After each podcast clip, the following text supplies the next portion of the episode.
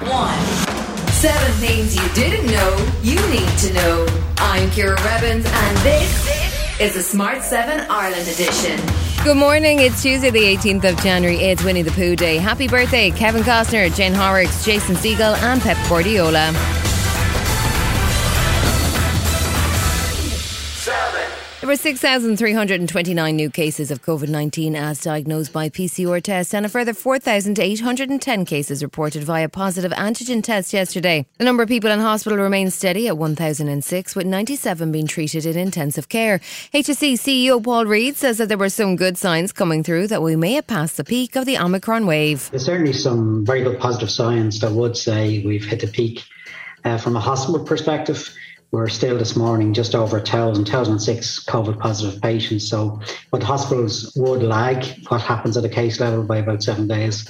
Uh, but all the other indicators are good, both in terms of daily case numbers, and uh, numbers of people being hospital, hospitalised, the severity of the illness that we're currently treating now, uh, GP referrals for PCR testing uh, are significantly down. Immunologist Professor Christine Loscher says it's still too early to call at the end of the pandemic. So the numbers will be specifically focused on our reinfection rates um, of Omicron infection after having Omicron.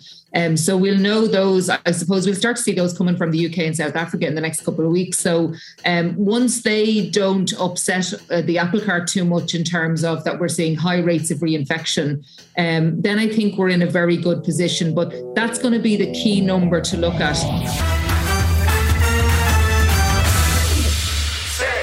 Funeral of Ashling Murphy takes place on Tuesday morning in St Bridget's Church, Mountbolus at 10.30 and will feature music and performances from her family and friends.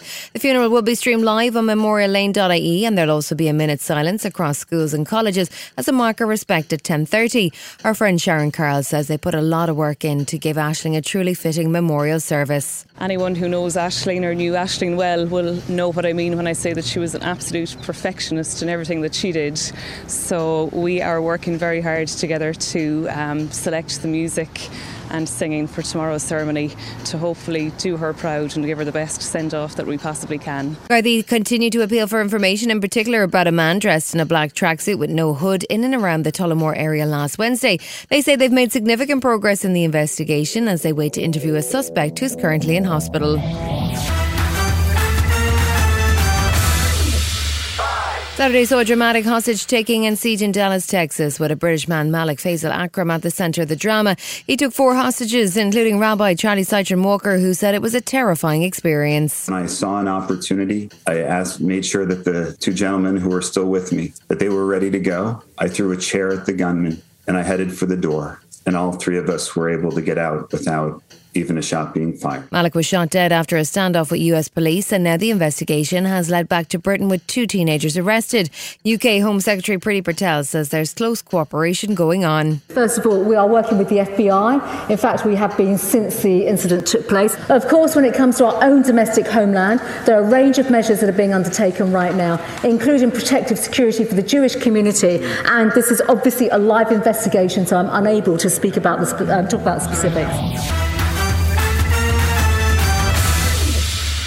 The after effects of the dramatic eruption of the Hunga Tonga Hunga Ha'apai volcano on the Pacific island of Tonga are still being felt. The eruption led to a tsunami and badly damaged communications with the outside world, covering the island with ash, including the runway at the main airport. The first official casualty of the incident is British woman Angela Glover, who ran a dog charity, while her husband James ran a tattoo parlour about 40 miles away from the scene of the eruption. Her brother spoke to the press on Monday afternoon and shared the news. I understand that this terrible accident came about as they tried to rescue their dogs. Angela and James loved their life in Tonga and adored the Tongan people. From a little girl, it was always Angela's dream to swim with whales, and it was Tonga that gave her the opportunity that allowed her to fulfill these dreams. Still to come in the Smart 7 Ireland edition, Claudio Ranieri gets philosophical about ice cream, and Cate Blanchett does some risky swimming. Right after this.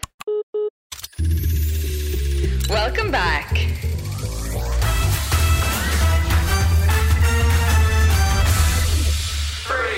There's now only one game in the Premier League tonight as Chelsea take on Brighton by the seaside. Watford's game with Burnley has been called off, but Watford manager Claudio Ranieri did his press conference anyway. He had thoughts on the sacking of Everton manager Rafa Benitez as it emerges that Everton offered the job to current Belgium manager Roberto Martinez as a sort of a job share. Belgium said no. Claudio says managers get changed all the time in Italy. He found the squad and tried to do the, his best. But that is the, the football. Um, maybe in, in, in England you aren't so used to do this, but in Italy we change manager as a ice cream. Cate Blanchett popped up on Graham Norton show to talk about her brand new movie, Nightmare Alley. It's a star studded psychological thriller with Bradley Cooper, Toni Collette, Ron Perlman, and more. Cate was more interested in talking about the time she went swimming in Rose's Hole. Apparently, it's in Australia. Anyway, Cate took the kids, spent a couple of hours swimming, and then finally asked the locals why it's called Rose's Hole. Once Rose is now 80 years old, found herself sunning here, and there was a um, an alligator beside her. So where did the alligator come from? Oh, they're in the water. and so they thought I was concerned about crocodiles, but I would be fine with my three children swimming with alligators. And went, It's heading into award season, and one of the front runners is Kenneth Branagh's biopic Belfast, a comedy drama looking back at a child growing up in the 60s in Northern Ireland. It's already picked up Film Festival awards and seven Golden Globe nominations, along with 11 nominations at the Critics' Choice Awards. It hit cinemas this week with a cast which includes Caitríona Balfe, Judi Dench, and Jamie Dornan. Mama says if we went across the water, they wouldn't understand the way we talk. If they can't understand you, then they're not listening. You know who you are, don't you? Your buddy from Belfast, where everybody knows you. Hey, buddy! Your mom's calling you This has been the Smart 7 Ireland edition. Wherever you're listening, do us a favour and hit the follow button. We're back tomorrow morning at 7 a.m. Have yourself a great day. Written, produced, and published by Daft Doris.